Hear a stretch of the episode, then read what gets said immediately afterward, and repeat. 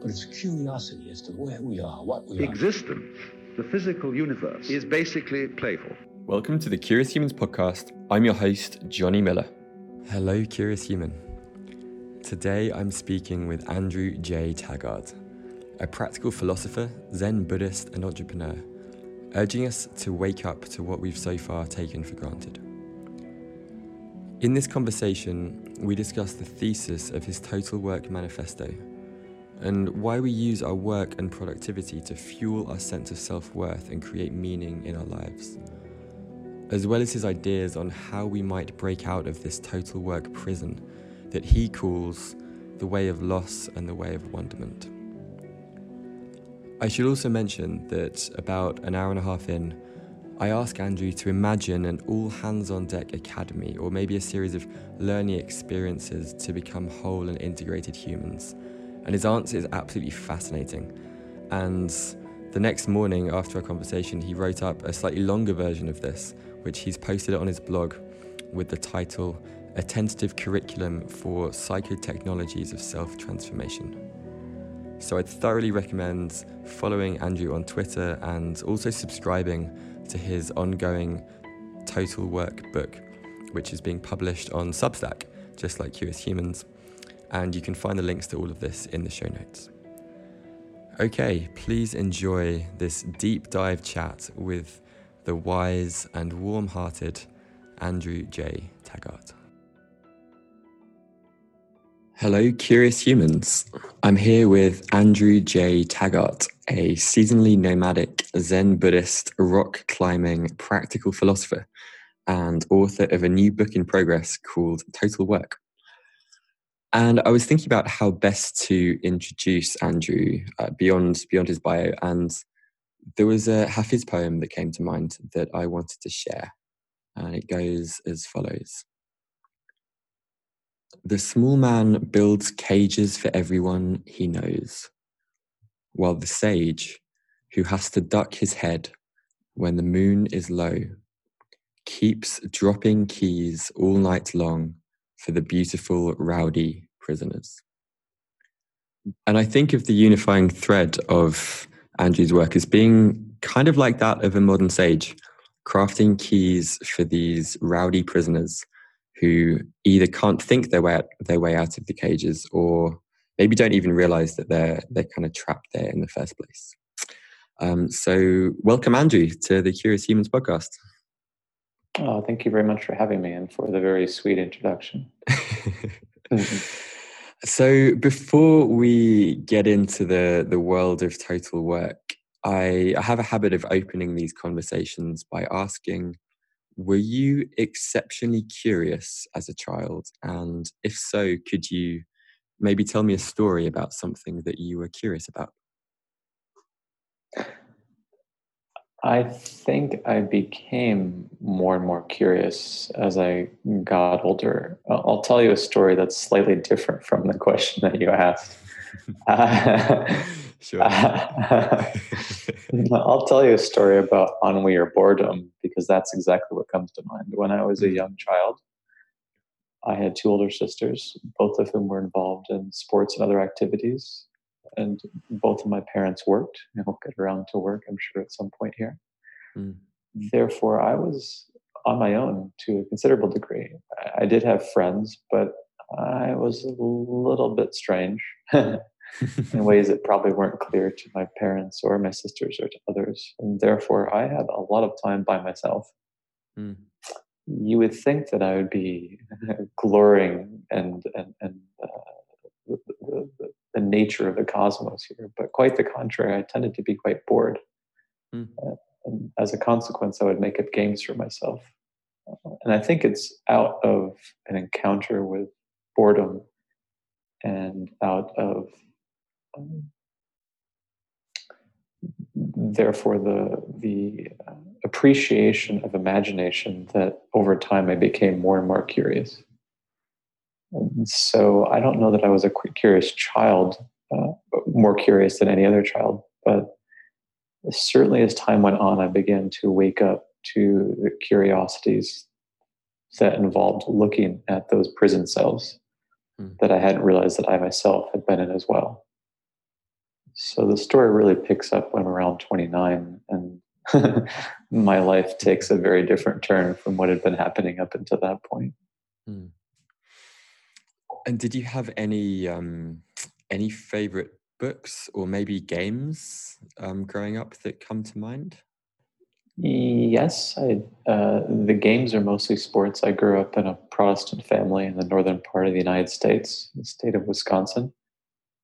Uh, so we were inundated with sports, and I, I actually loved, given that I'm a bit sad, I love the discipline involved in, in, in sports.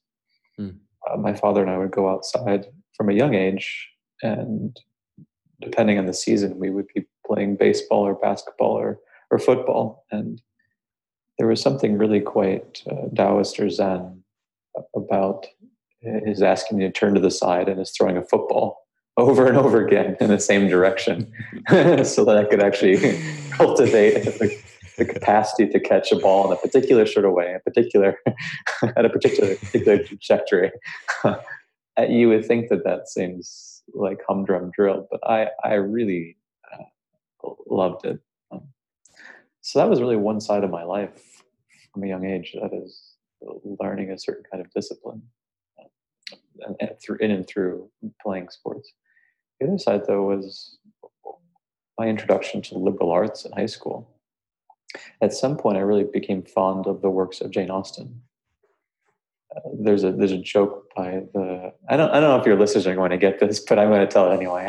there, there's, there's a joke there's a joke by the, the late philosopher of science Gilbert Ryle. Uh, I'll tell the punchline and then I'll tell you what the joke means. and he and, and you know, he's an analytic philosopher therefore you don't expect him to read much in the way of novels at one point in time. So someone at one point asks him, "Do you read uh, any novels?" And he said, "Yes, each year, all five.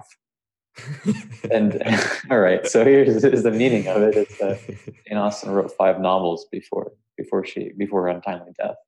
So he's he's he's you know he's alerting us to the fact that Jane Austen was quite a, an impressive moral philosopher of a certain kind, and I, I think that's right.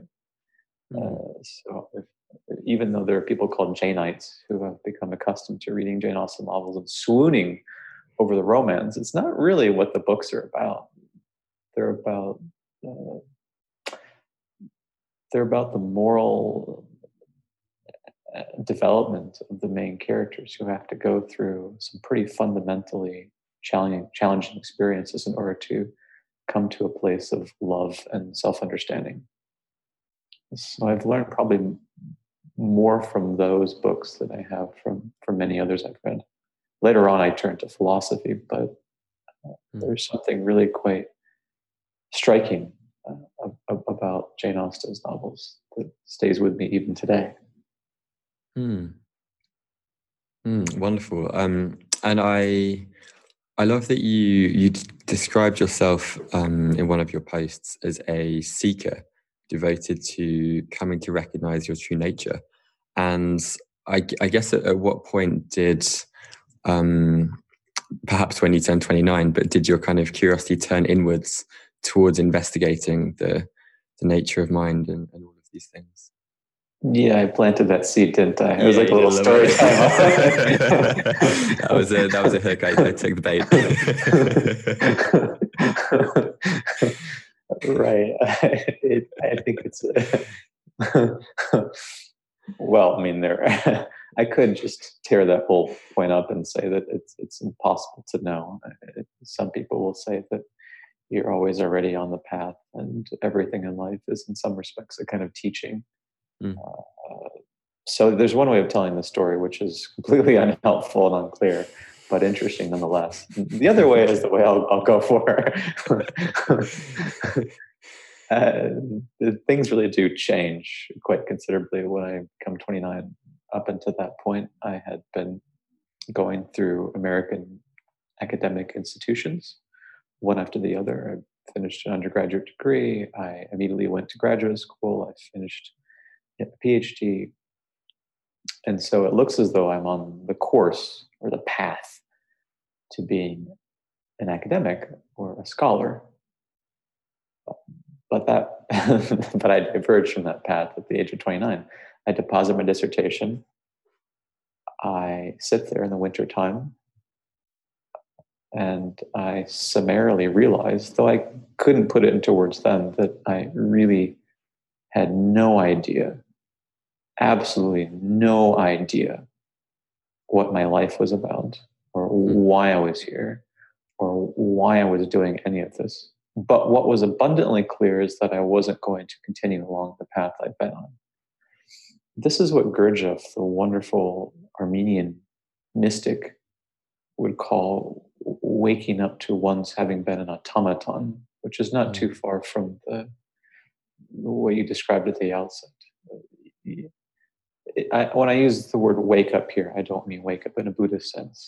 Mm. I mean something not quite as dramatic. I mean becoming conscious of what hitherto one had not been conscious of.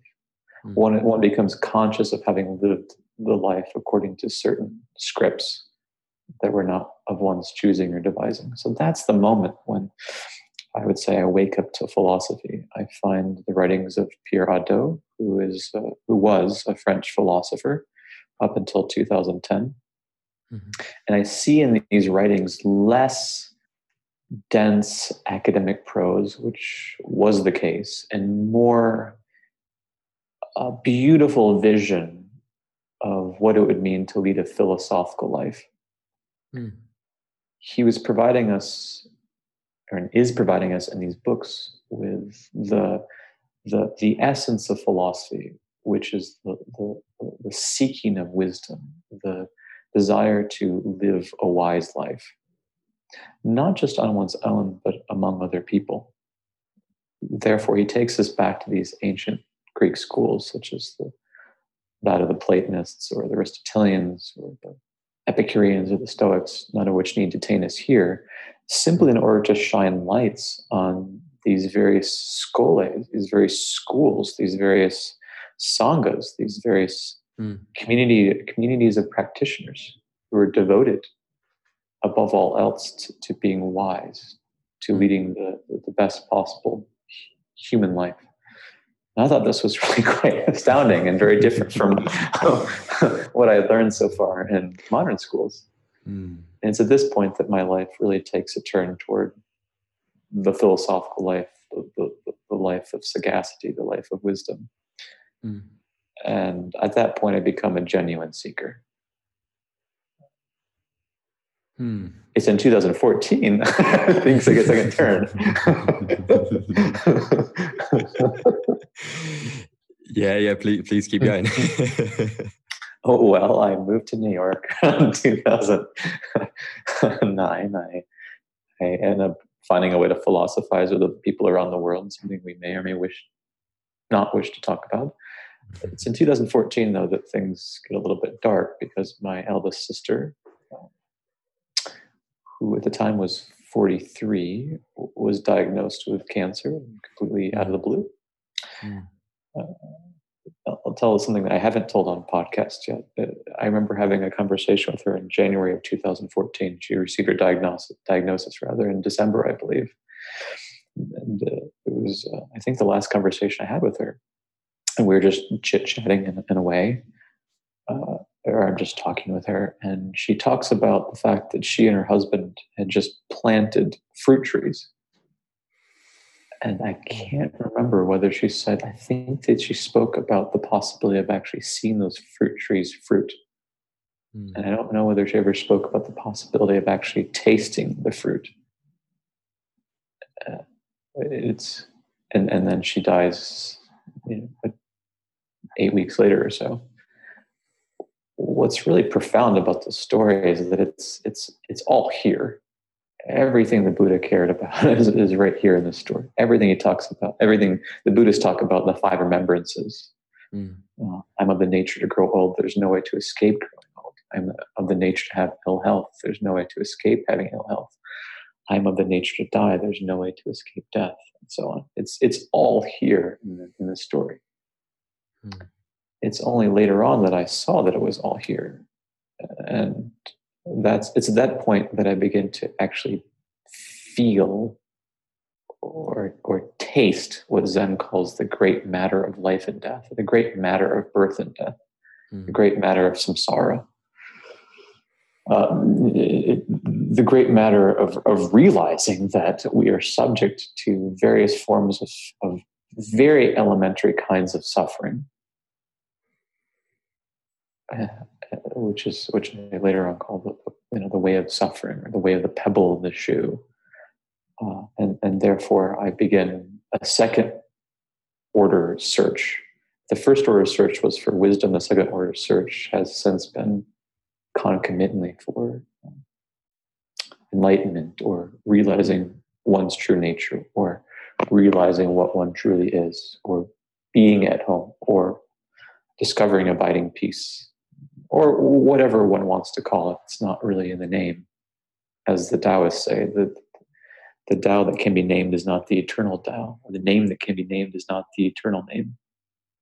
It's so I've gone searching for what is beyond or behind the name for all these things we give to what is ultimate in nature. Mm, yeah. Wow. That's um, that's really beautiful, and thank you, thank you for sharing. I. I, I think of those names, I guess, as almost like almost like signposts to that um, the the Tao or the or the source. And um, I think of Alan Watts sometimes when he talks about the the danger of of fixating or climbing the signposts and mistaking mm-hmm. them for the for the real thing. Um, and yeah, hearing that, um, I guess hearing some of that backstory gives a bit of context to where I think I first came across your your work and your writing was probably just just over two maybe two years ago through the um, the essay that was with a very provocative title if work dominated your every moment would life be worth living?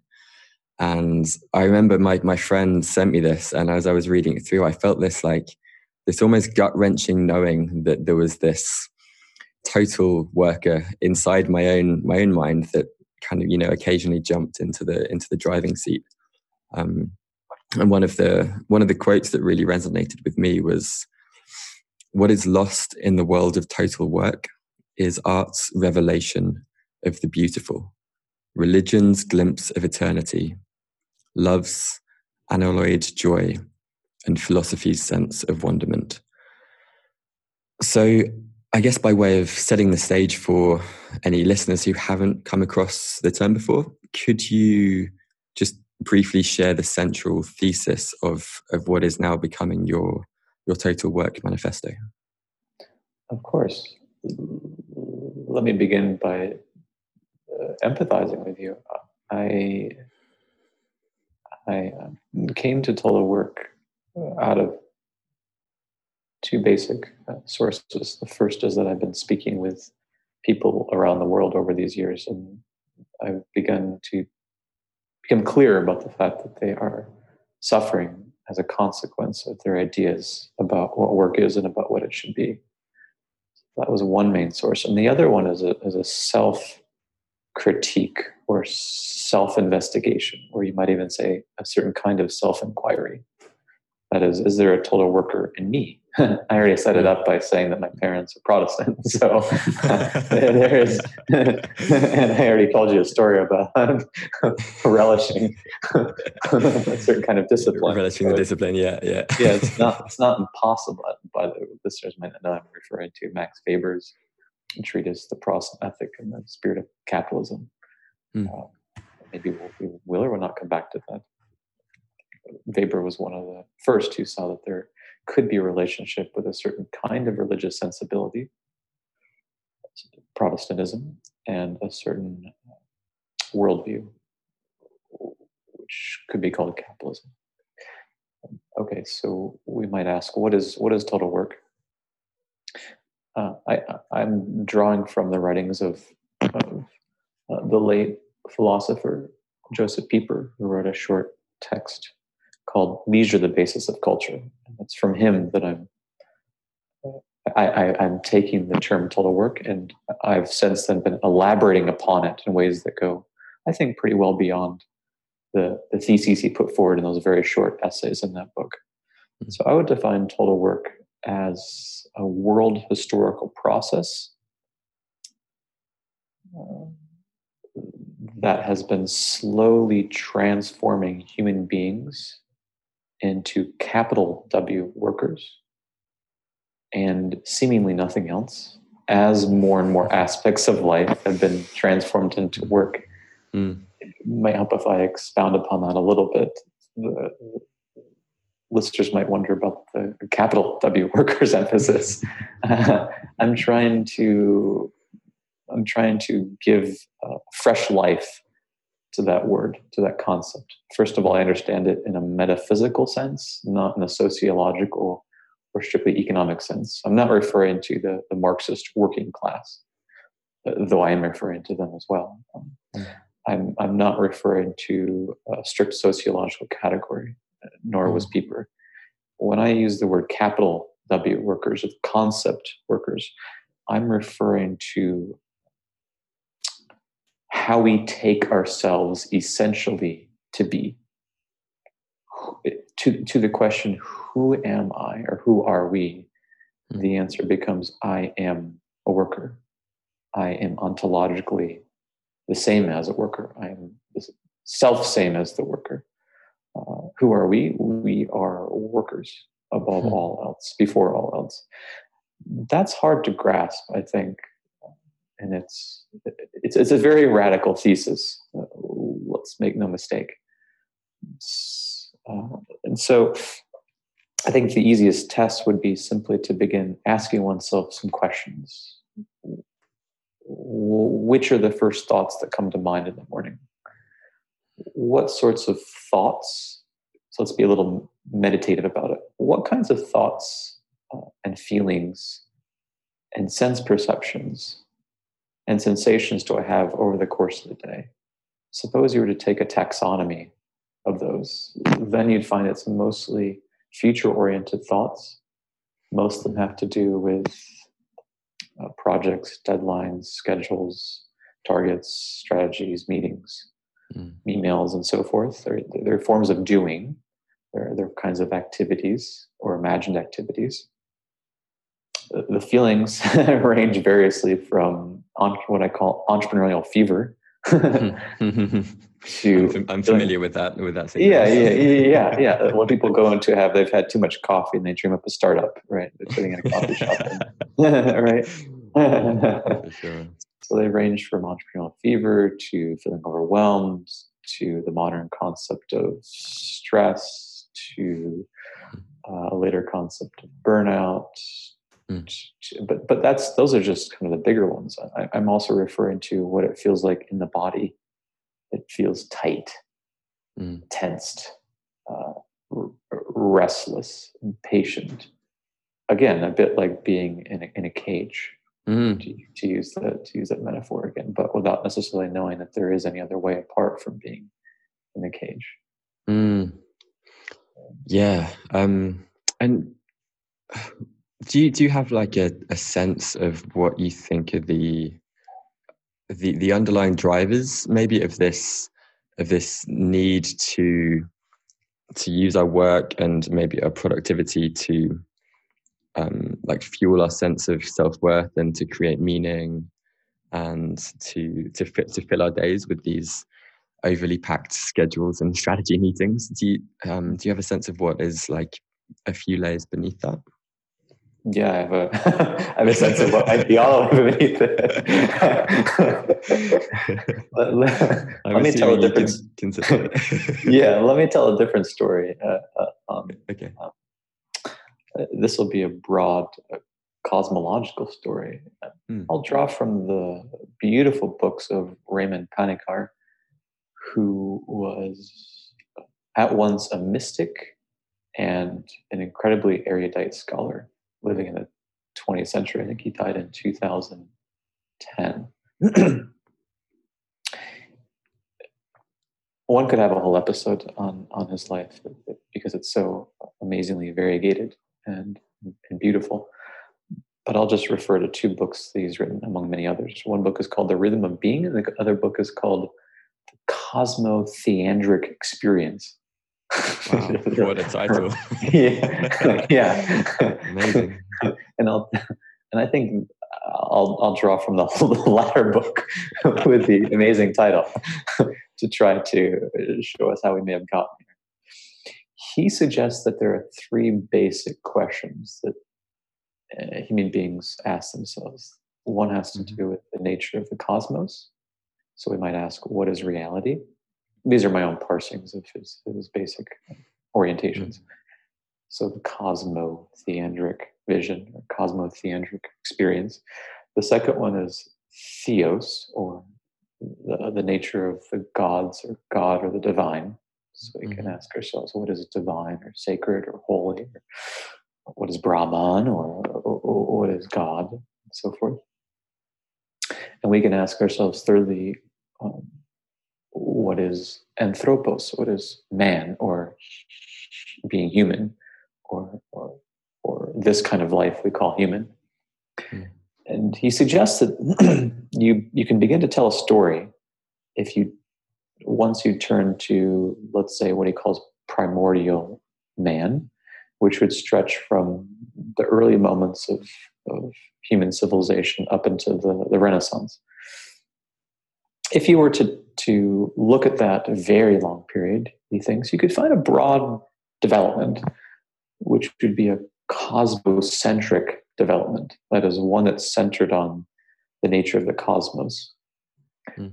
He also says this is referred to as the man of I mean, he's writing at a certain time, so listeners should just take man or the and just kind of relax um, a, bit when he hears that. But he calls it the man of nature.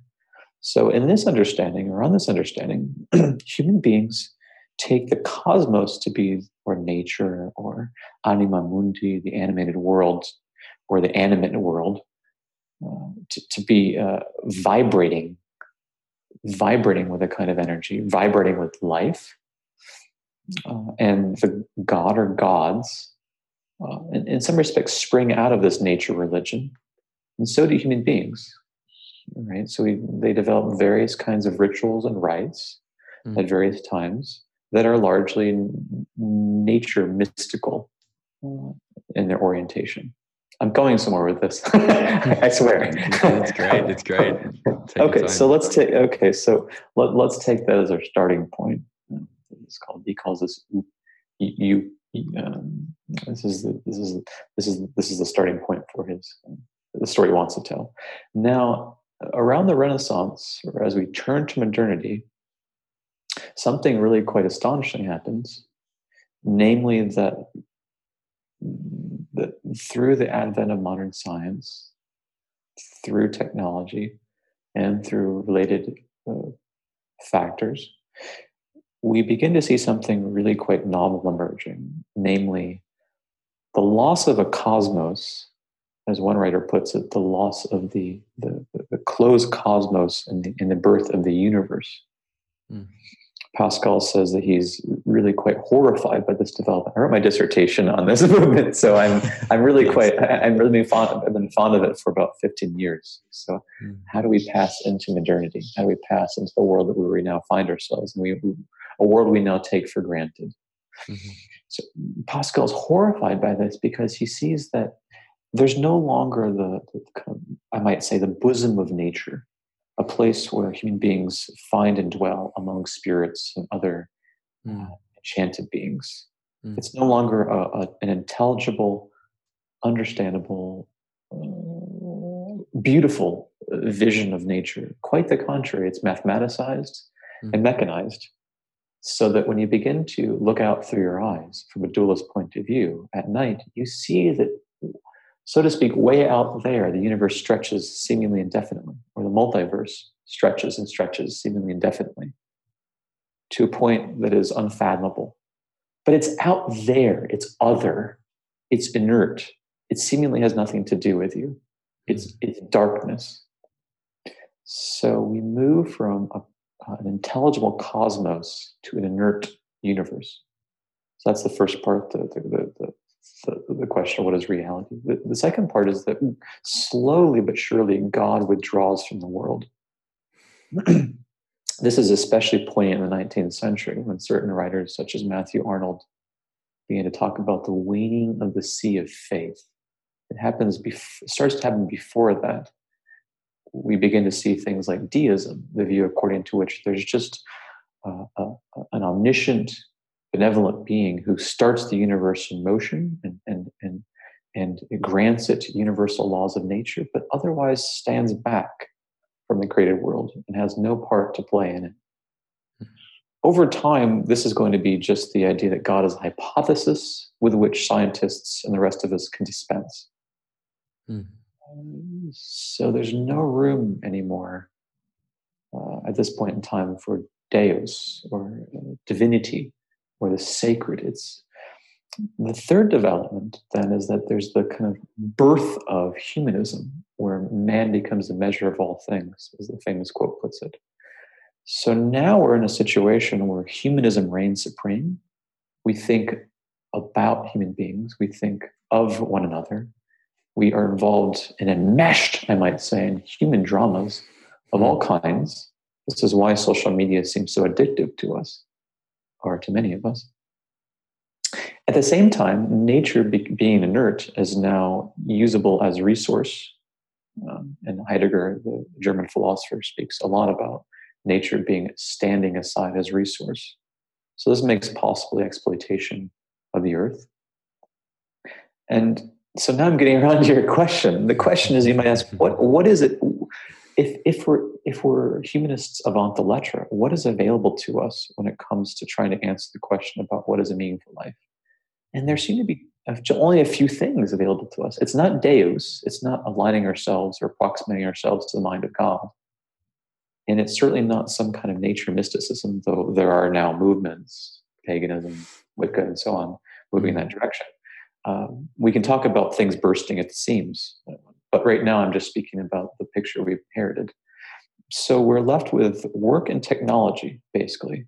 We can find ways to work on the world while at the same time working on ourselves. And we usually do it through uh, the explosive power of technology. Mm. Once you take this on board, this picture on board, then you can begin to spin out why total work has been so powerful. Mm. It's been so powerful because human beings think that they are agents standing in the world in such a way that it has to be improved. The way to improve it is through the work that they do. Therefore, they're going to work, we, I should say we here, apologies, we are involved in working on ourselves while at the same time working on the world. Mm-hmm. As a consequence, we end up generating some pretty uh, spectacular vocabulary to describe this meaningful work, socially impactful work, purpose driven work, um, uh, and, and, so on. I mean, the list goes on. So this is we are. I like your metaphor. It's as if we're in a cage. We don't realize that we're in a cage, and it's only once people start sprinkling keys around us that we might actually open up the cage and see mm. that humanism and total work, these twin forces, have not always been so. Secularism has not always been so. And there are such broader, more beautiful, more capacious, more generous and generative questions we can ask ourselves as we turn to the very possibility of developing a new vision, a new cosmo theandric vision for tomorrow. Hmm. Hmm. I um I love the idea of developing a new kind of cos a new kind of cosmology and one of the one of the writers that that came to mind as you were as you were talking is um, a guy called Brian Swimme and he talks about how we are essentially um, we, we've been born out of the the primordial fibre that that the fibre became became the earth and became life and, and humans have kind of sprung from this. And I think that that was one of the, maybe one of the keys that helped me to um, just to see that bigger mystery and that, that unfolding adventure of the universe that we're, that we're literally a part of. Um, mm-hmm. And I mm. think that it really helps to, to, uh, to step back to kind of see the, to see the broader picture. Um, and for, for listeners kind of looking to learn more about this. I know that you've spoken about kind of the historical perspective of total work with with Paul and, and Oshan. So I'll definitely link to some of those podcasts in the show notes. But um, I'd really love to to move the conversation to the there was a thread on Twitter that in some ways I think planted the seed for this this conversation. And I think it, it began with me posing a, an open question of sorts that was inquiring how we might build a bridge to to meet these total workers or these these prisoners um, where they're at. And you then shared a framework that I thought was was really fascinating, and you called it the way of loss and the way of wonderment. And I was wondering if you could speak to that a little, and maybe any um, any memorable moments or, or kind of other lived experiences that that gave rise to to those ideas. Hmm. Let me let me tell a story. It's it's a it's a it's a, a fictional story. Let's imagine that we are total workers. And so let's let's imagine that we've been living our life according to human centric pursuits of success, subjectively or objectively defined. let's say that that's rather like riding along on a horse. So let's imagine ourselves on a horse. and we're riding along on this horse, and lo and behold, our educational systems, our dominant institutions have been helping us maintain ourselves on this horse and to do so hmm. at a good clip. So we look in the distance, for example, and we see these neologisms such as careers and callings and we take our horse in that direction. Or we have other terms such as more education, more more education, more formal education with a view to doing more meaningful work. So we take our horse in that direction. All along, though, what's really important is that the horse is just trotting along at a good clip. Everything in life is just going along, to change metaphors a little bit, swimmingly hmm. without any kind of hitch. Yes, once in a while we have uh, something happens, right? Something modest happens, we, but amazingly, nimbly, we turn the horse so that it goes past this happening, and we continue to go on in this direction or that one. So we progress in careers. We we have more accolades. We we have uh, more amazing sounding biographies. And, and, you might say that total. I mean, if you want to get some some evidence for uh, the, the theses about total work, just go to any biography whatsoever, or most biographies today, particularly by those who are successful, and you'll just see that they are more or less, "I'm a total worker, and I've been successful." right? You know, I worked with this company, that company, I did this kind of consulting, that kind of yeah. consulting and totally. for 25, 25 years or 30 years or whatever else. Mm. It's long. You know, it's what, mm. what gets read before a talk to legitimize the speaker. the speaker is legitimized through total work mm. so that he or she can speak about total work usually. yeah, All right, sure. so back to the horse. So imagine one day that uh, you fall off your horse out of the blue, you get knocked off your horse and eh, this is this is this is spell this is spellbinding. You are nonplussed. You look around you, and thankfully, your physical body is not hurt. But maybe it's the case that the horse got spooked and started trotting off in the other direction, and you can't catch up to it. Or maybe it's the case, and you have no idea where this comes from, that you you restrain yourself and you don't get back on the horse that is what I call an existential opening. So it's as if all of our lives we've been going along on a horse. Life gives us the gift, a painful one, of knocking us off the horse. And something, quote unquote, within us is curious enough or strong enough not to get back on it. Hmm. All right, so that seems to me the, the starting point. When that happens, then there's the, there's there are, are, are usually two different or related paths: the way of loss or the way of wonderment. And though they seem totally different, they tend to be woven together at certain points. The way of loss suggests that I see that everything I cared about in connection with the horse is gone. And I have n- no idea what to make of what is gone. But I also know that I cannot go back to where I've come from. That is no longer the way. So the way of loss is also the way of being lost for a time. Mm.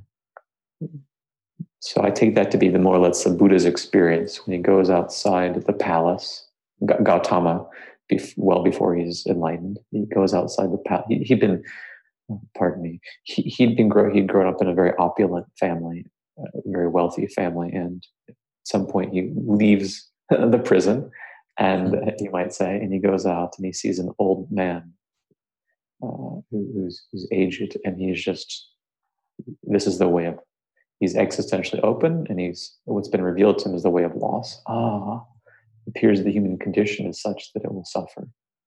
That becomes the basis for his his searching to see whether or not that's true, whether there is nirvana, whether there is an extinction or extinguishing of that suffering, of that kind of mental suffering. Mm-hmm. That's the way of loss. The, the way of wonderment begins something like as follows Aristotle says at the opening of the metaphysics, all human beings by nature desire to know. And I think that's wrong. it's more like it's more like by virtue of being knocked off the horse, some human beings desire to know. Mm. It is it is what life gives us as a gift and through circumstance that it becomes possible for us to desire to know what we know not. Before we thought we knew. We thought we had it all figured out. We were on the horse. We were going to be the CEO or whatever. But, but now we're filled with wonderment. Wonderment is of the form I marvel in the face of what I cannot presently comprehend. And yet I know it's also that which lights my way. Mm.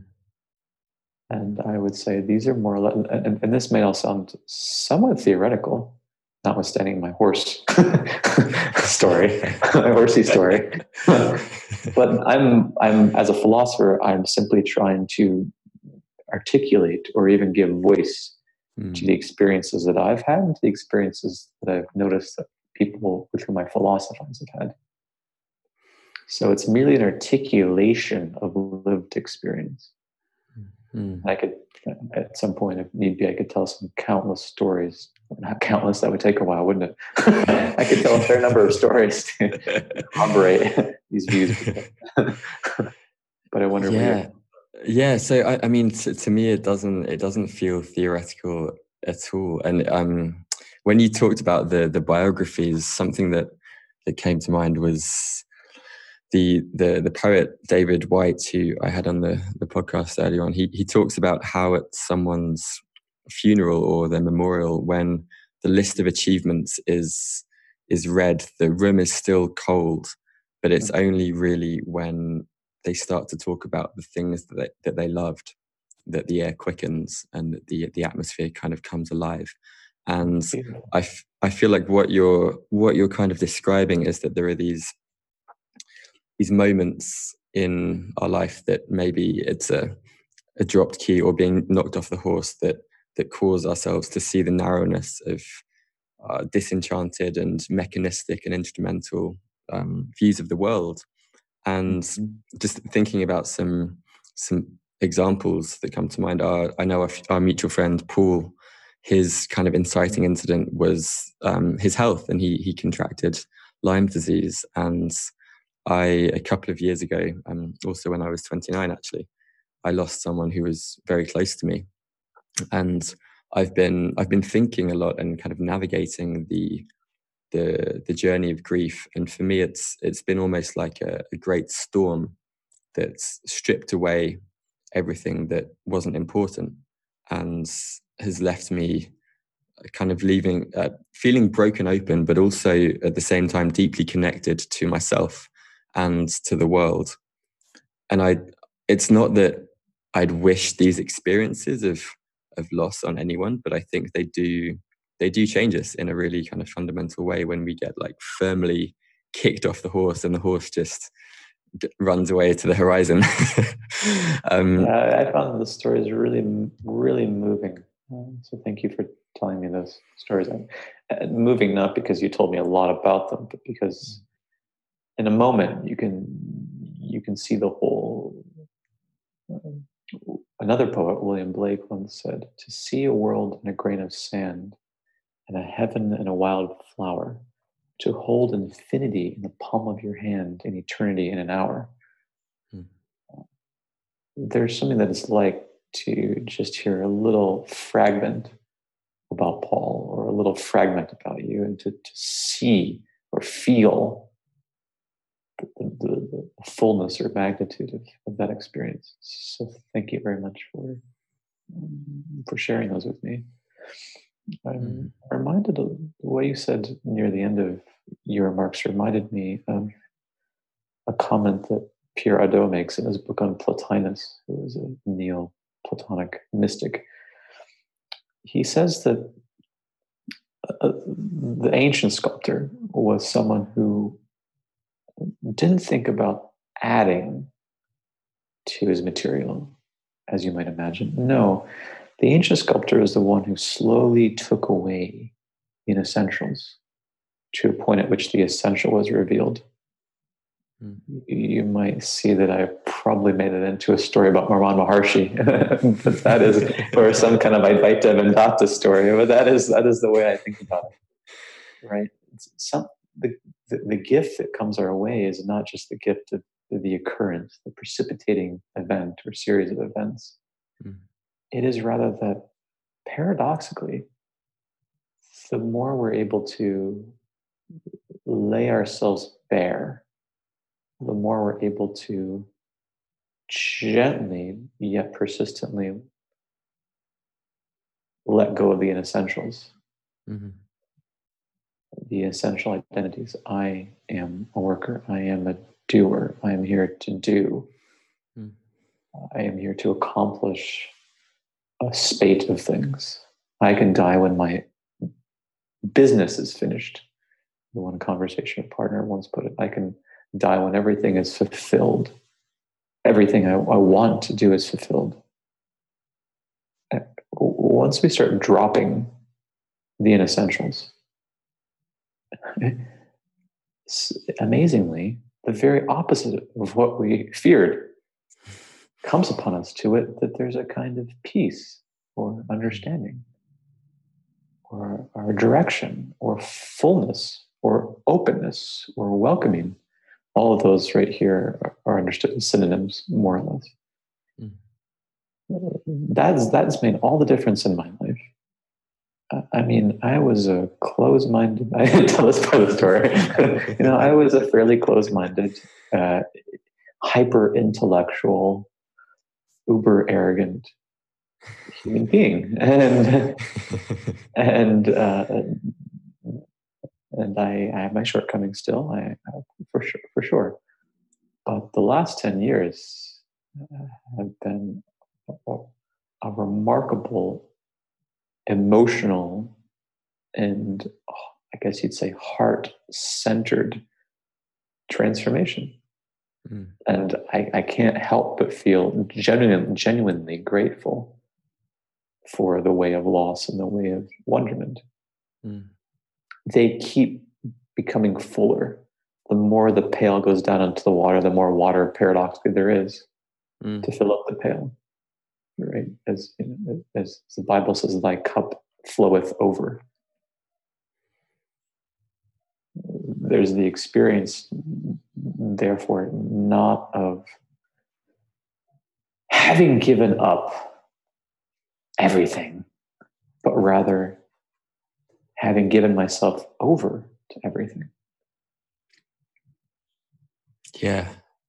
Yeah, it's it's almost as if these experiences of um, the words rupture and rapture come to mind, and it's like they kind of have a way of of clearing out the barriers that we erect around around our heart and our our mm-hmm. fears of being vulnerable and the the aspects of our identity that we cling on to. And I think the more we can either consciously remove them or have them removed by life experiences, the more that we can feel into that um, that more timeless part um, of, of heart. And and and for me, I, the word that I've been kind of sitting with in um, in my meditations and, and, things like that has been this idea of, of reverence, and that the the more that I kind of um, sink into that feeling, the more that I the, the more that I have reverence for things, and, and my meditation practice has gone from kind of trying to concentrate more and trying to you know have fewer thoughts mm-hmm. to just mm-hmm. um, sinking into that into that place and i think that a question that is um, is kind of alive right me is is, is alive at the moment for me is um, or as you you call them philosophical tipping points which is a phrase i, I really like mm. um, and it's it's how might we as as both as individuals and as communities facilitate and and integrate these kind of transformative experiences of of both rapture and rupture and and what do you consider to be the the raw ingredients required um, to to you know maybe accelerate someone into their quarter life crisis or to to have their 1st mm-hmm. um, being kicked off the horse? Um, and do any kind of examples come great, to mind? Great question. I actually an example does come to mind. I'll come to it shortly. Uh, my bumper sticker would be no rapture without rupture. so this is not just going to be bliss, bliss, bliss. It's like no rapture without rupture. Huh. There, and a lot of traditions will speak about this. Hadot has a beautiful uh, passage in, in, in, a book called "The Present Alone Is Happiness."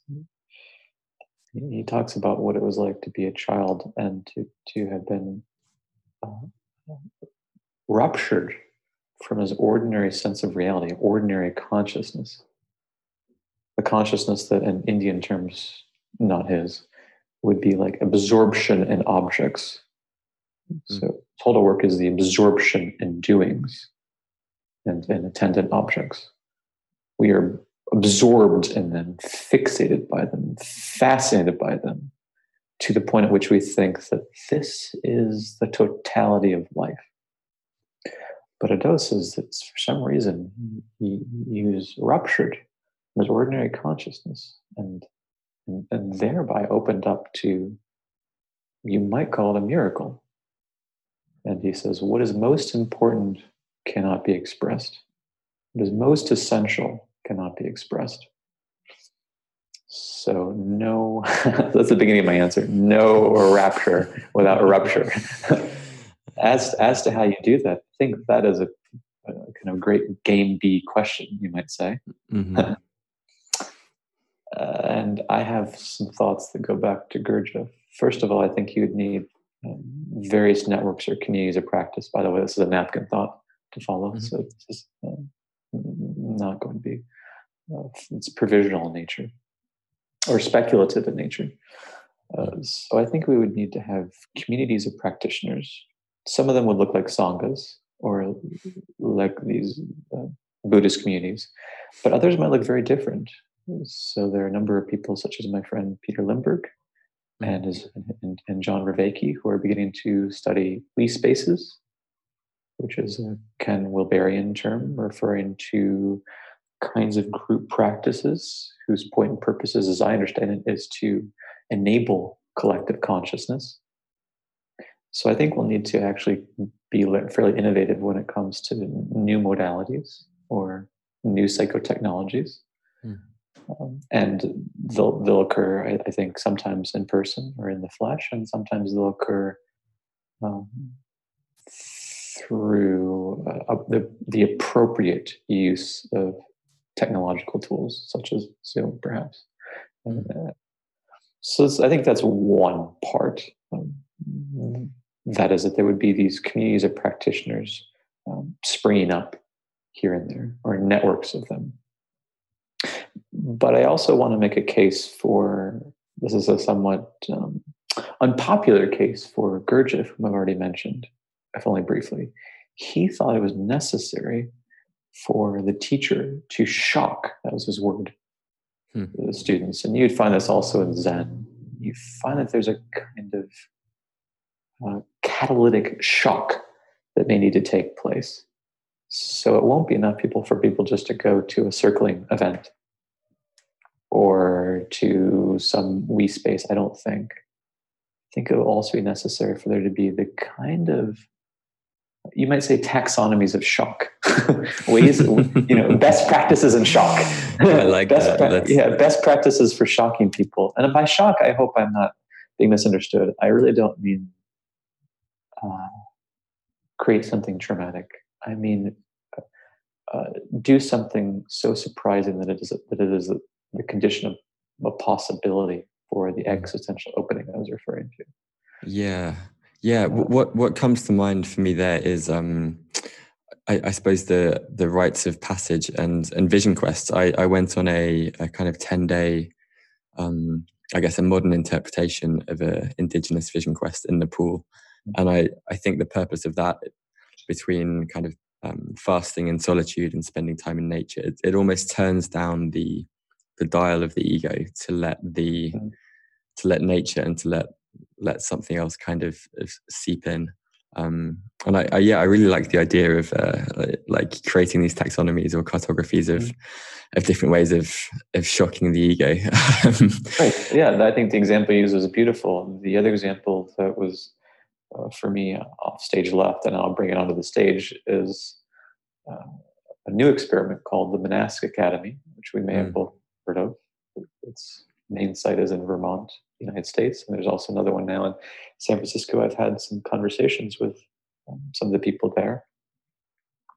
And what I found very fascinating about it is I think that they're actually trying to answer the question you just you just raised. Hmm. Uh, that is, they're actually coming up with a suite of practices or an ecology of practices, Peter Limberg would say, uh, whose, whose point purpose is, a, is not just self transformation, but a certain kind of collective or social transformation. I think that's a, a, a remarkably prescient experiment. So they're not just doing seated meditation, even though it's, it's, it's a Buddhist inflected monastic academy.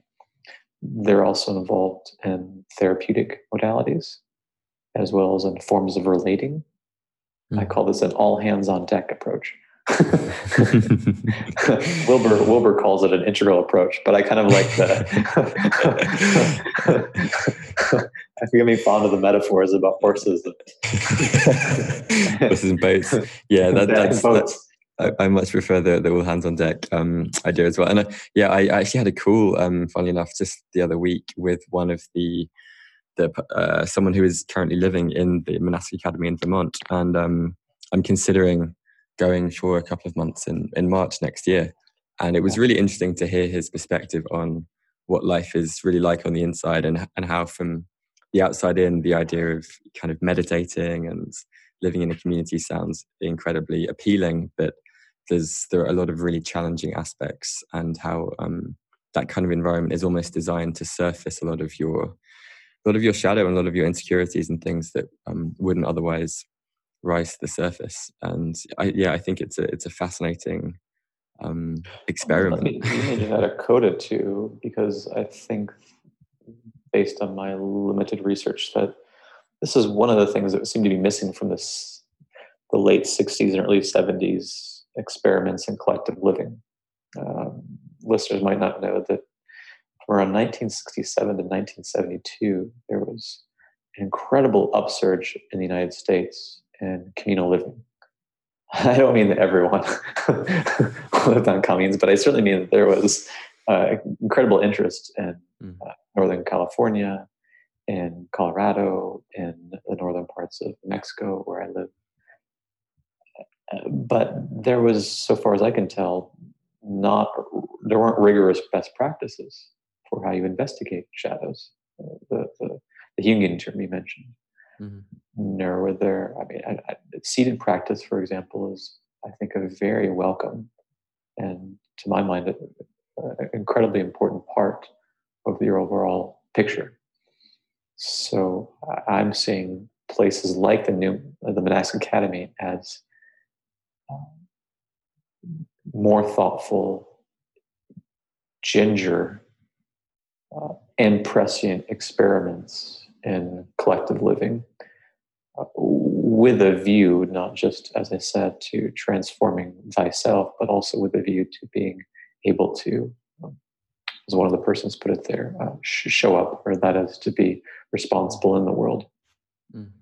Given the, I mean, what was what's also been looming on stage is that if if Raymond Panikkar is correct, then our our, our, our human centric or, or anthropocentric worldview that many have described is not only not sustainable, but also leading us to the very possibility, indeed, the actuality of the sixth extinction of plant animal life and the possible extinction of Homo sapiens. So, uh, your question, the one you raised before, uh, about how we begin to catalyze the process of freeing people from their prison cells, couldn't be any more timely and needful. Hmm. Yeah, um, and what, one of the words that you used that I wanted to kind of circle back to was uh, the idea of psychotechnologies, and I, I, saw that you're you're hosting a virtual meetup with Peter in a couple of weeks to mm-hmm. discuss the psychotechnologies of self transformation. And I suppose something that I'm curious about is is what to your mind qualifies as a psychotechnology. I was I was in the in the sea just before we kind of jumped on this call, and for me, in a way, I feel like my surfboard is is a psychotechnology because it allows me to access that state of wonder and connection in the in the ocean and and feelings of flow. And so, I suppose I'm wondering. Um, how how you define them, and also what role do these various modalities have to play in facilitating the the process of self transformation? Uh, great questions let's begin historically again, given that I've laid out that particular map of modernity. Perfect. Uh, if it's if it is correct that modernity has been marked by humanism, I mean the following concatenation of forces: humanism and secularism and total work and the inappropriate deification, so to speak, of technology then we can ask what is the basic uh, understanding of human beings? And the basic understanding is that we function in accordance with the logos, we function in accordance with reason, with uh, and reason is here understood uh, scientifically and intellectually. This is the kind of reason or intellection that many of us have learned in and through schooling, modern school. Mm-hmm. We've learned uh, mathematics. And, uh, by the way, none of these things are, are, are, troubling me, but I'm trying to speak to uh, a lacuna or a gap in our understanding of ourselves. So we've learned how to develop frameworks and you're going uh, basically forms of theoretical knowledge and know-how.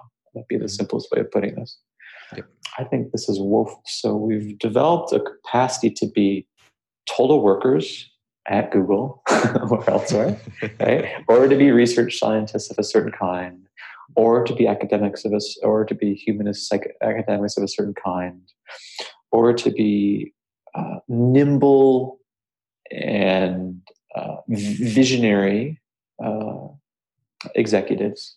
But all of this doesn't even remotely touch the totality of being human, the totality of what a human being could be. So if we ask ourselves, what is a human being, it is not merely intellection, uh, but it's as if we've been playing out the drama of intellection with deleterious consequences.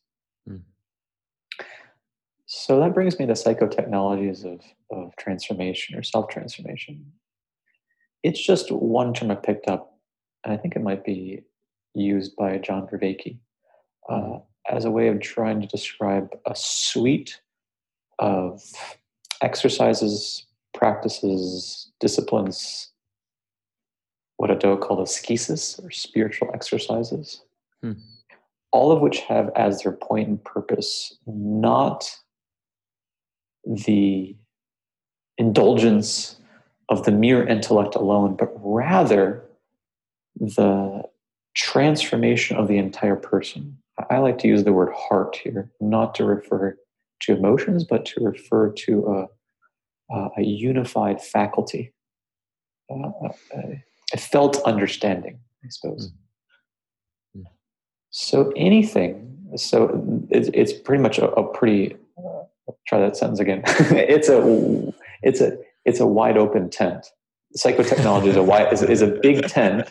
to qualify, you simply need to be able to demonstrate the uh, whatever this practice is is actually capable of bringing about um, a dispositional shift in a person or in a group.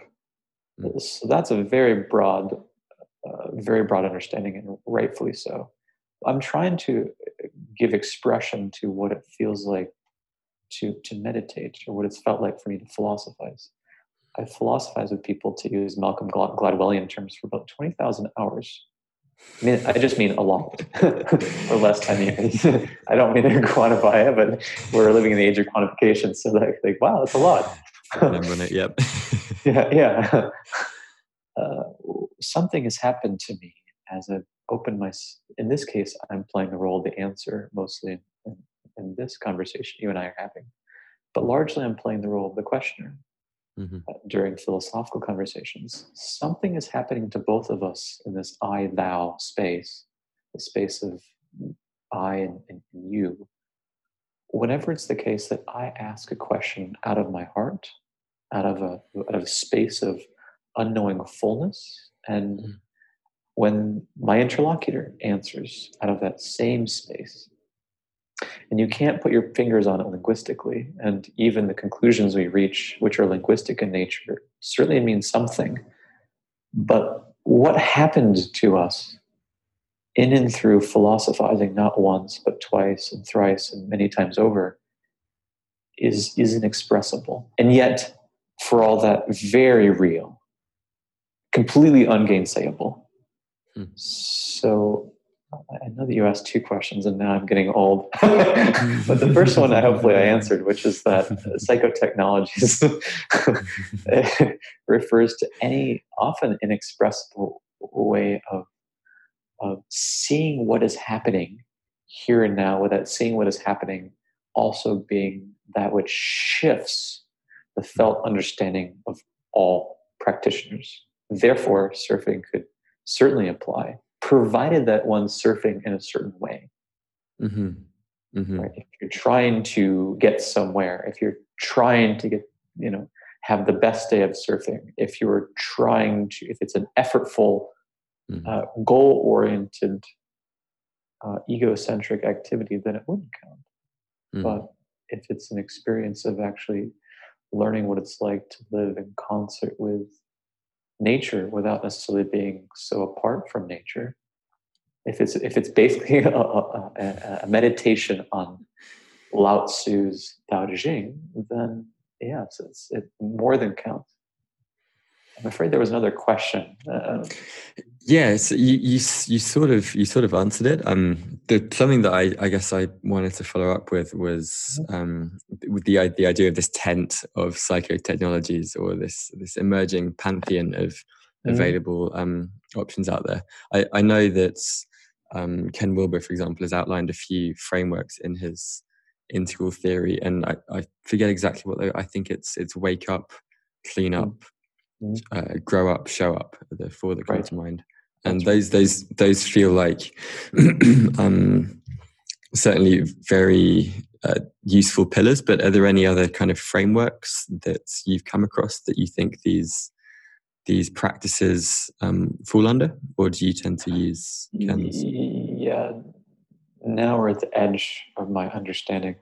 I'm giving a talk next month on this, so if you're asking me that, I might know more. But the proper Socratic reply would be, I, I don't know. But here's one thing I, I do know, I think for sure, and this is that what does worry me is is that we're okay. So what what what animates me is that we're at a point at which we might be engaged in what I might call the second axial age. Mm-hmm. This is not meant to be the age of Aquarius. I'm not trying to sound new agey. Uh, the first axial age refers to Socrates, Lao Tzu, Confucius, Jesus, and other figures who sprang on the historical scene and amazingly who are inviting us to a form of transcendence and to a form of introspection. It, it means it's a pretty novel developments and a pretty pretty amazing uh, new orientation uh, during the first axial age. I think we might be entering the second one then, which is I think something I, I can't say too much about, but it's just a hunch I have. Mm-hmm. Uh, so it might be also called a new cosmotheandric vision of reality. That would, that would be another way of saying the same thing. So that's what animates me. What worries me, however, is that I'm seeing a lot of, of practices spring up, both individually and group wise, and I don't necessarily think that in a number of cases that there is a, a telos or teloi. Mm. Telos is the term that Aristotle uses to refer, I think, quite beautifully to that for the sake of which something is we shouldn't confuse that with a goal, which is out there or dualistic understood. Your telos, when you're with your significant other, could be to love the beloved, to love the lover. Hmm. That is here and now, right? That, for the sake of which you're with this person, is to love that person wholly here and now. Now, we can take his understanding of telos and ask, are there really any uh, good understandings of a telos or teloi? And the only one I've come across so far is is, is Wilber's fourfold framework. Mm-hmm. And what I like about it is that he definitely gives a lot of room for waking up, which is here understood in the Eastern sense. That is, realizing and recognizing one's true nature. That is, realizing and recognizing that the non dual truth that one is not a finite body mind. So, total work is one way in which we come to identify with a finite body mind in the mode of the doer. Mm. So, this is why, this is another reason why I'm involved in a thoroughgoing critique of total work. It's to not only wake us up to basic questions, that's the first step. The second step is to wake us up to the possibility that we are not doers at all. That, according to that possibility,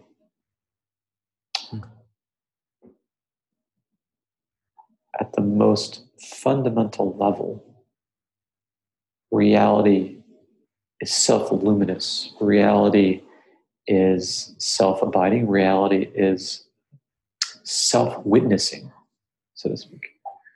Reality is contemplative. Reality contemplates itself and contemplates that which comes in to being through its own, so to speak, body, the, the hmm. body of capital C consciousness.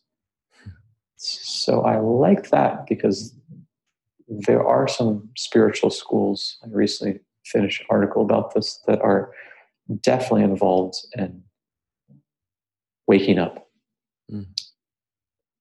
But what I'm trying to caution against is the very possibility that a number of these different psychotechnologies can be used by the ego for what Trungpa Rinpoche calls spiritual materialism.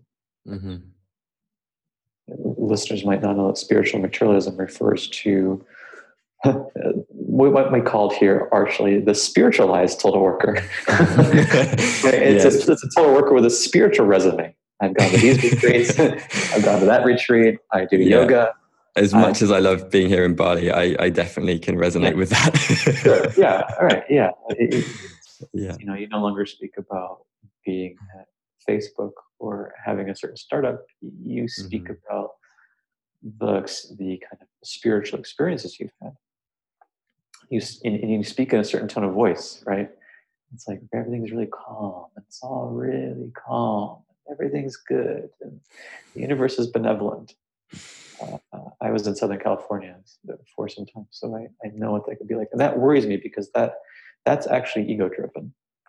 Um, mm-hmm. You, if you're around people who are generally awake or enlightened, you, you find they are just bursting with energy, and yeah. some of them are rowdy, and some of them are raunchy, and some of them are you know, more. Some of them are calmer, and some of them are more humorous. They come in many different flavors because the personality mm-hmm. doesn't dissolve when ego dissolves. Mm.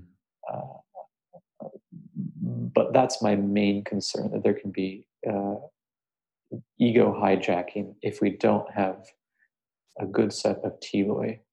That is that for the sake of which we're involved in various uh, psychotechnologies. It can just be the next thing that's mm. cooler than um, cooler than doing a startup. A cooler thing now is spirituality. It's cooler now to meditate. It's mm-hmm. cool to mm-hmm. go on a Goenka 10 day Vipassana retreat mm-hmm. uh, in Northern California or Southern California or somewhere else.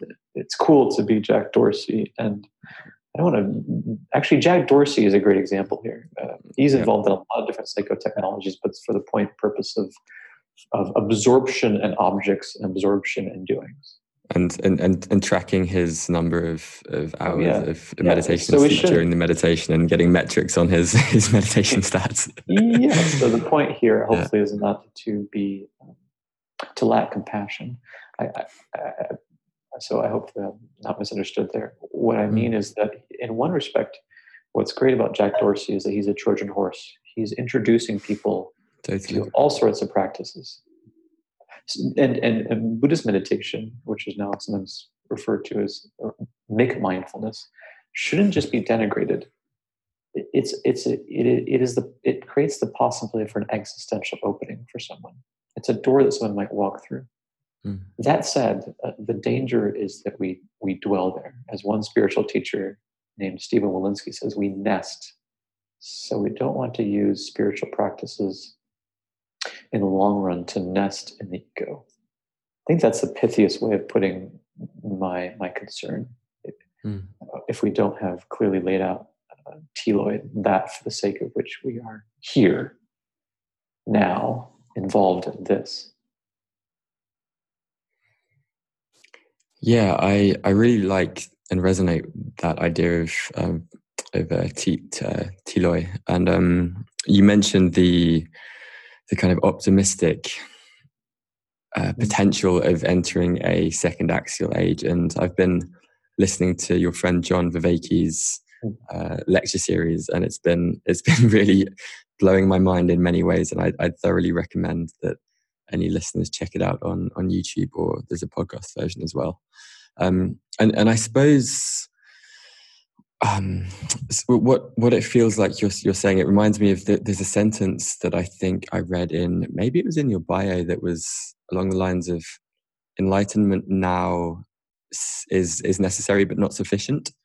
Um, mm-hmm. Um, and and, and I, I feel like a lot of these psychotechnologies that exist are ones of uh, uh, to help us wake up and to help mm-hmm. us um, become enlightened in some way. And I think that I've been particularly interested in those that help us to address our our shadow and a lot of the kind of repressed traumas from either childhood or, or even from previous generations mm-hmm. and mm-hmm. that's something that i feel like is is also emerging but but kind of more um more gradually do, do you have any thoughts thoughts around that i do i'm glad you pointed that out because uh, it, it, may have appeared to be the case that I was in, in my last remarks trying to simply privilege enlightenment in, in that framework.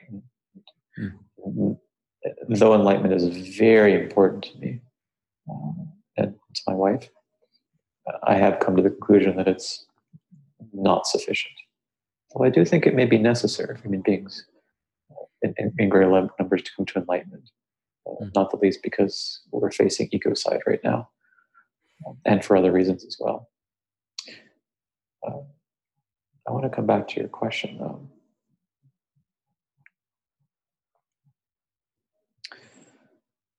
I, I, th- I think what is likewise concerning is to, to see that when you go to Zen, you're involved in a certain set of seated practices.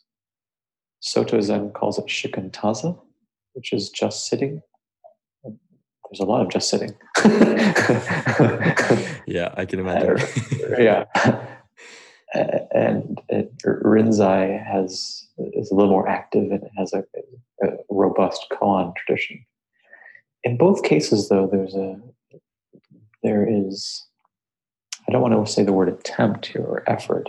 There is the sinking into silence, uh, sinking into silence before the emergence of the finite mind and body. So there's a the, there's a possibility of an experiential taste. Now those are the main psychotechnologies, and I think that they are great for what they are. Consider for a moment Advaita Vedanta. It has a couple of technologies, psychotechnologies. One is a certain kind of guided meditation done by the teacher or guru. Another is called the satsang, which really is a certain kind of we space, a very old, old we space. It involves the, t- the student going up to a teacher like Ramana Maharshi and asking that person a question. It could be about anything, but usually they're questions about non duality or the nature of reality. Ramana Maharshi's responsibility is to answer that person from the heart, given upaya, that is where that person is, and to use skillful means to help that person to let go of misunderstandings and delusions. And I think Ramana Maharshi's responsibility is to give an answer that at the same time resonates with other people who are listening at that time. It's quite an amazing possibility of transmission.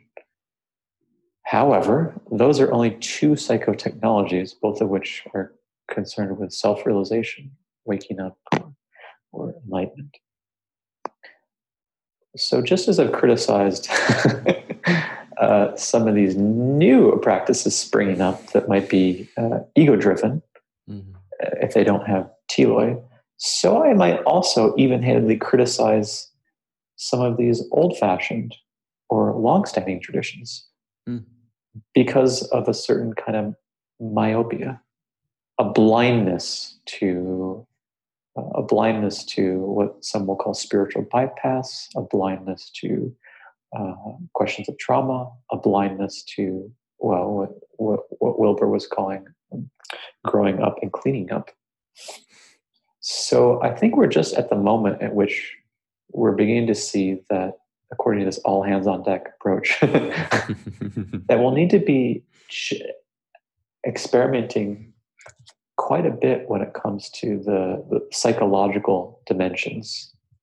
Um, because I'm not quite convinced that we're quite as sophisticated there as we have become when it comes to all the psychotechnologies oriented toward enlightenment. Mm.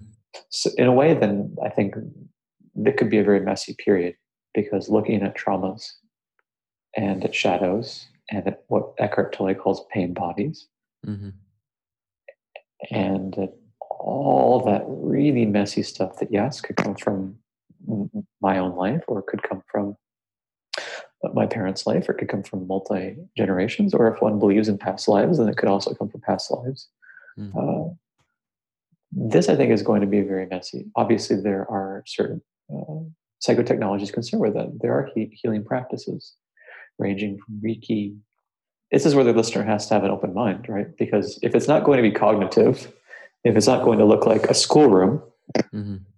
then it's going to look very different and feel very different. So one has to entertain the possibility that a shamanic practice uh, could actually heal heal a trauma. One has to be open to the possibility that Reiki might actually have uh, Reiki massage might actually have access to something that you couldn't quite get at through discursive means. So I think that, that I think we're going to see a, a, a very, to use a mixed metaphor, a messy flowering hmm. of the of those psychotechnologies uh, to a point which they become um, up to the level at which the, the, the enlightenment psychotechnologies are.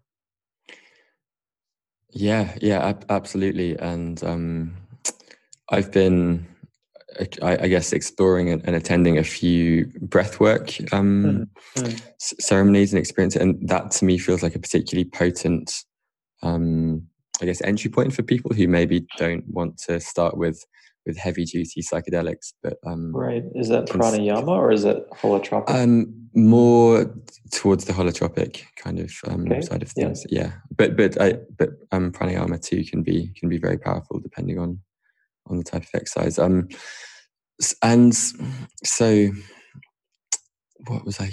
Yeah, um, I was going to I was I was going to ask you on there's, there's, a quote one of the few quotes by Gurdjieff that I have heard is um, he says that uh, humans are machines and that we must yes. become men, and that um, I know something that you've you've I've seen you talk about on Twitter that it's your desire not just to think about these these these psychotechnologies but also to engage in the the various practices, and mm. with with that in mind, um, if you were to kind of hypothesize or imagine an all hands on deck academy or, or maybe a series of learning experiences designed to become whole and integrated humans. What what do you think this kind of integral academy might look like? And, and in what ways would it be very different to kind of the mm. current way that we conceptualize schools and, and universities? Wow, that is a good question. I don't know that I can answer it, but I'm going to try my my my my my, my first go at it. I'm sure there's someone who, who, from a legalistic point of view, should say there should be a disclaimer about what I'm about to say. Because I would just say careful when it comes to these things, because I'm about to mention these things are. We should say that, right? These things are pretty powerful.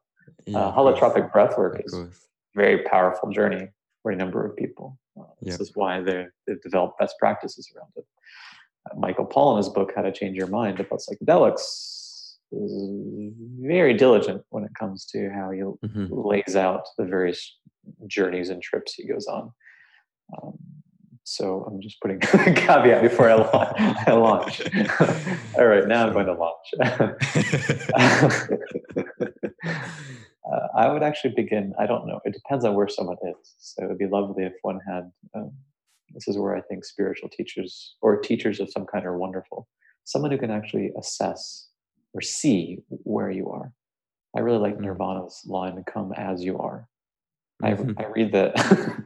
I read them as being quite enlightened. they say that. right? Come as you are. Don't come as you'd like to be. Don't come yeah. as you would wish to be, or should be, or shouldn't be come mm. just as you are. That's how I like to begin a philosophical conversation. Mm. So imagine something coming, someone or some people coming as they are. Then we have to, we really would need to have uh, some, some uh, tuned in people who are a little farther along, so to say, who would say, ah, I see. These are the, this is as it were where you are. I'm starting to see that. Uh, I'm not, I'm not sure that you can, you can have a platform so this is where I'm skeptical of the, the, the, platform view. I don't know that you can just have a, of a, of a, of a one size fits all platform or a formal structure that people can go to. I think there's an intermediaries that you find in the monastic traditions, you find in abbots and fellow monks. They're helping kind of to sort, sort out where you are. Where are you in the path of obedience? Mm-hmm. Right? Where are you in the path of, of humility? So let's say that's the first point. Um, you start to have they need be a teacher. Maybe I'm using that in the wrong sense. I just mean people whom you trust who are able to, to gauge, to, to, to point you, to, to begin by pointing you. All right, so where might they point? you? If if one has never had uh, any kind of practice, uh, even though some people like Rupert Spira and Francis Lucille, who are two um, Advaita Vedanta teachers and who believe in what's called a direct path, even though they, they would say that the direct path is possible for human beings today, I am someone who thinks that we would just start with an indirect path. That is, uh, if you've never meditated before, I would begin with a, a concentration absorption meditation. Mm-hmm. In Zen, they'll start you out with counting. You count the breath, uh, one on the inhalation, two in the exhalation, three inhale, four exhale, and so on and so forth until 10 this is not a game to see how many times you can get to 10 it is trying to teach you concentration. Mm-hmm. uh, the, the, the, the, the zen term is uh, joriki. It's a concentration energy. Mm-hmm. yes it's an absorption object. It's true. There are any number of mantras or uh, candles you can look at. They're all uh, trying to cultivate they're trying to de-wild the mind and allow it to gently rest on an object as the starting point. You're about to ask something or say something. Yeah, just I was just wondering, is is that this um, roughly equivalent to the idea of dharana in the Vedantic tradition? Right, that's a practice. Exactly, that's a practice. Yeah.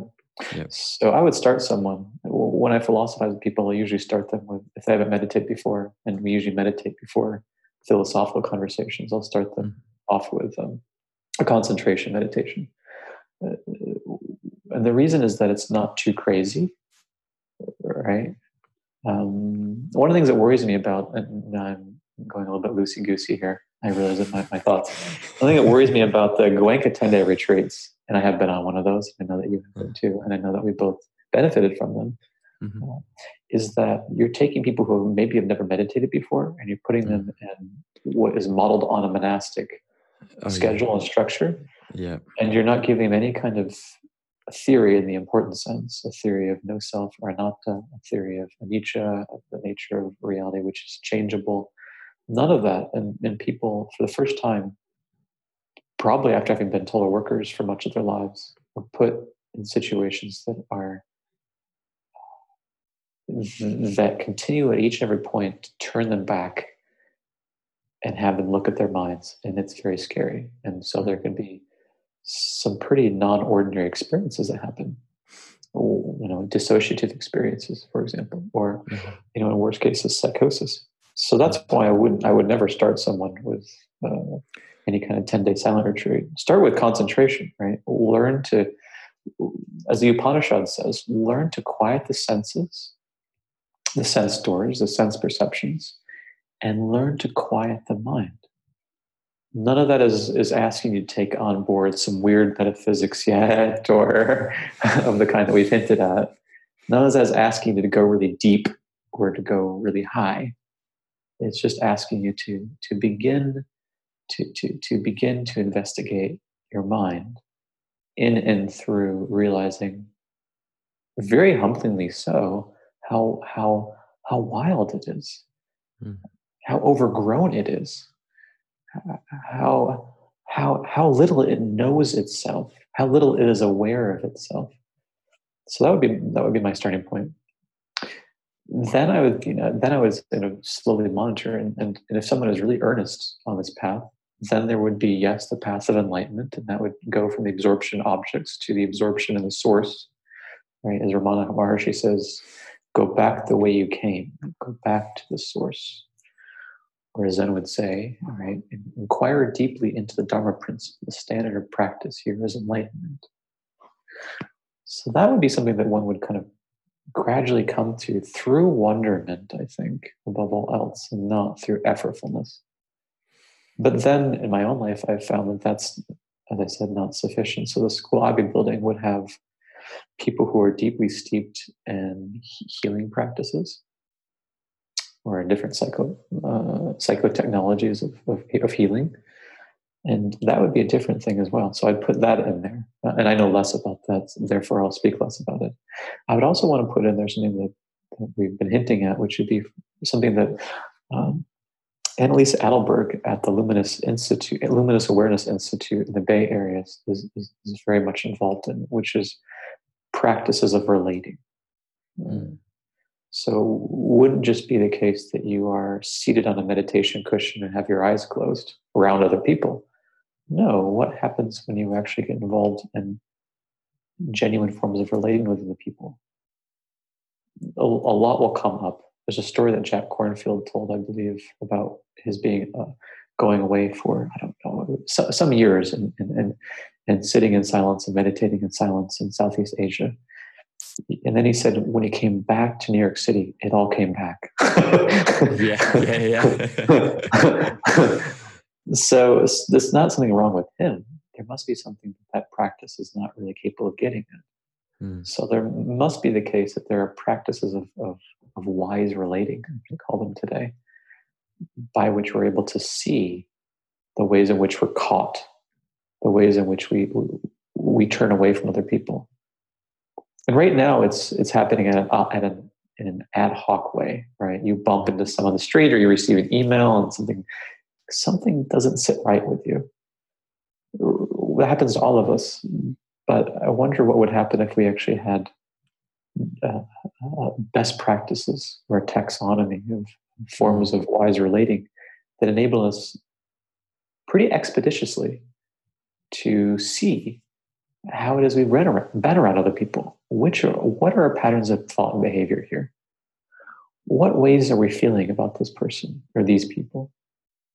So that'd be the third one. And then I'd probably want to get around to genuine engagement with the world or showing up or or taking responsibility as the monastic institute puts it or living one's vow mm. as, as, as, the head teacher Soryu puts it there mm. the thing i'm worried about here is that I don't want us to get ahead taking taking responsibility. Some people ask me what good work would look like uh, after we've gone through a full critique of total work, and I've heard that question often, and I, I, I get a little bit worried that we're short circuiting the process of knowing thyself in oneself, through oneself, and with others.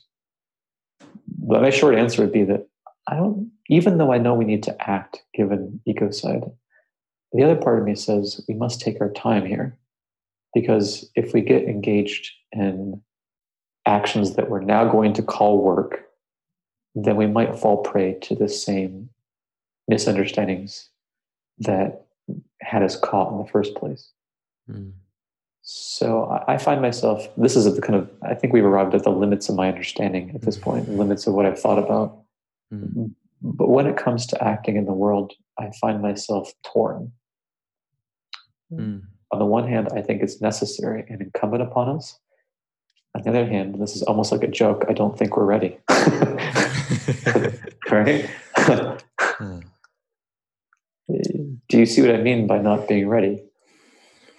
Yeah, I, I do. And, and I think what what comes to mind when I, I think about what maybe a post total work world mm. is um, or maybe we're moving towards this this collective this collective awakening. And I, I i kind of like the i like the ring of the idea of total dharma or the or the, the mm-hmm, concept mm-hmm. of dharma that is talked about in the in the gita. And i think that that really resonates with me. And i think that was one of my my knee-jerk reactions to your concept of total work that a lot of us do have this very deep kind of soul level desire to express our gifts and to be seen in the world and to make that that individual contribution. And I think that the degree to which we're able to tune into ourselves and to to go a, a few further steps towards really waking up, I think it becomes easier to tune into what our our kind of dharmic contribution to the world is.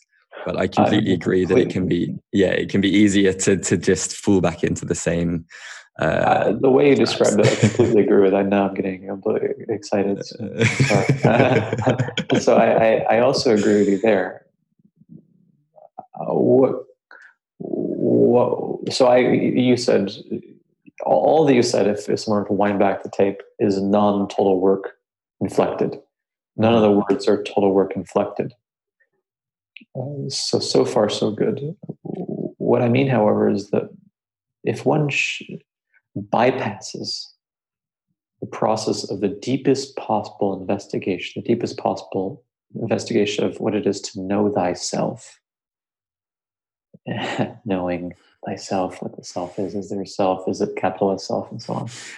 If, if one really does short and and and and healing modalities and relating and and being together and conviviality and fellowship and so on, if, if one short circuits that, then the, the danger is that one simply becomes something like a, a spiritual materialist. That is, mm-hmm. one hasn't really gone to the depths and saying, Oh, I'm still very much attached to being a doer and for my life to have mattered owing to what it is that I did. I think that has to be dropped. As, as Lao Tzu says in the Tao Te Ching, the, the, the Taoist sage does what needs to be done and then forgets it. Mm. There's no recollection, there's no credit taking. Uh, imagine, imagine a different world in which people, when it came time, did what needed to be done. And indeed, we're always doing what needed to be done. But they didn't regard themselves as the doers so much as that through which the doings happened. And at the end, they couldn't say, and I'm sorry, they couldn't say, and I did that. That thought and that feeling did not arise. It didn't need to arise. There was nothing, there was no one there for whom it could arise. Right? yeah, yeah, yeah. The, the ego didn't raise his hand afterward and say, ah, I did that.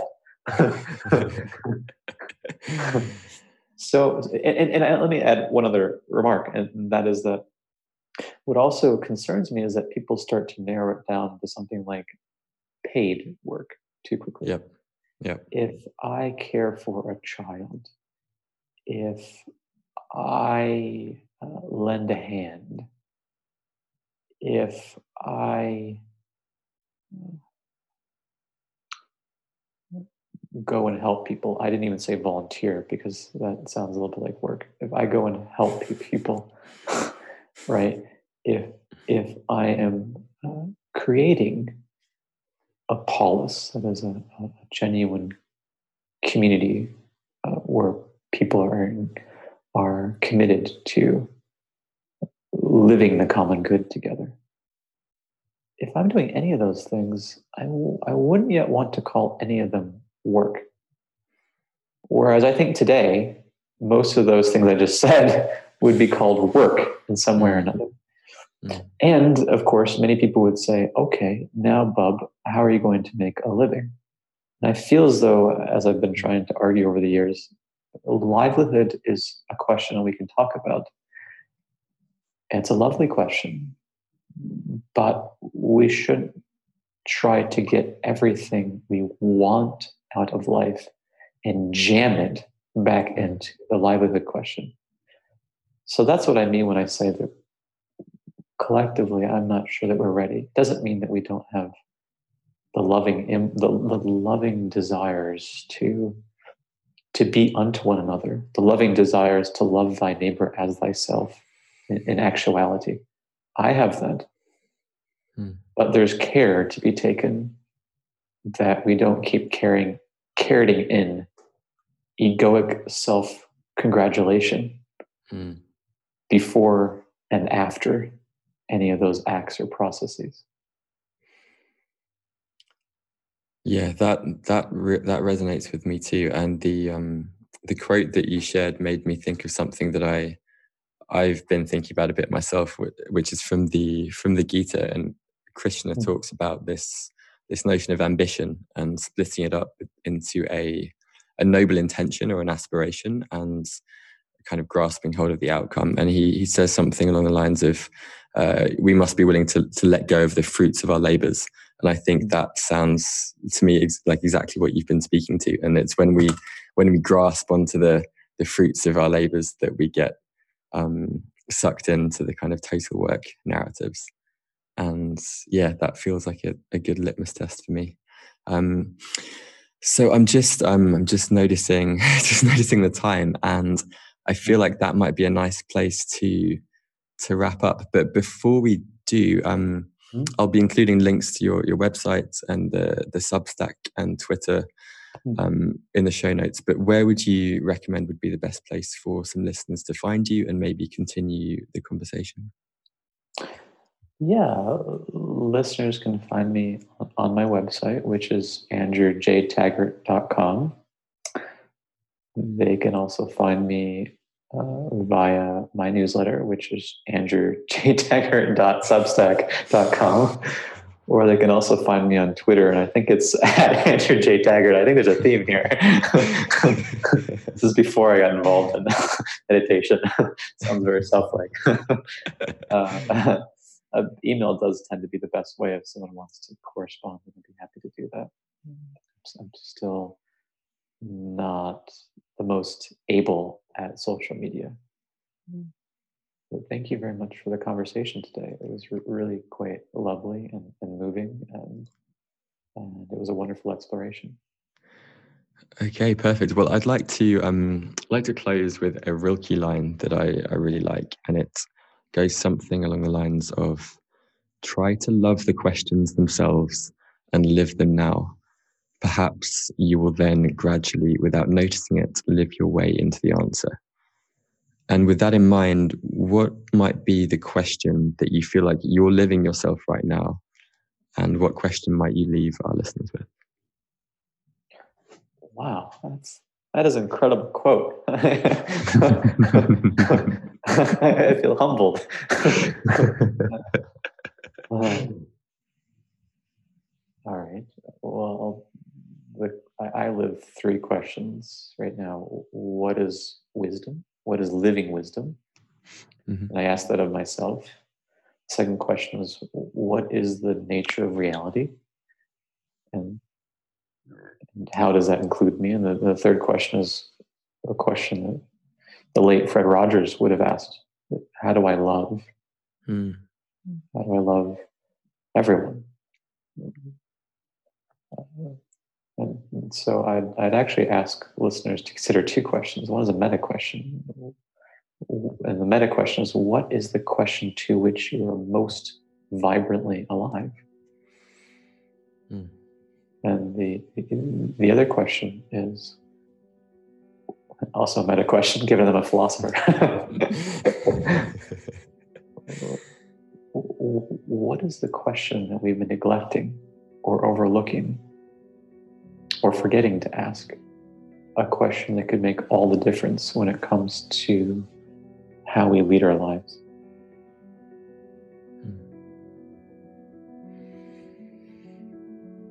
Oh, well, that is a beautiful place to end this conversation. Um, it's been it's been a pleasure.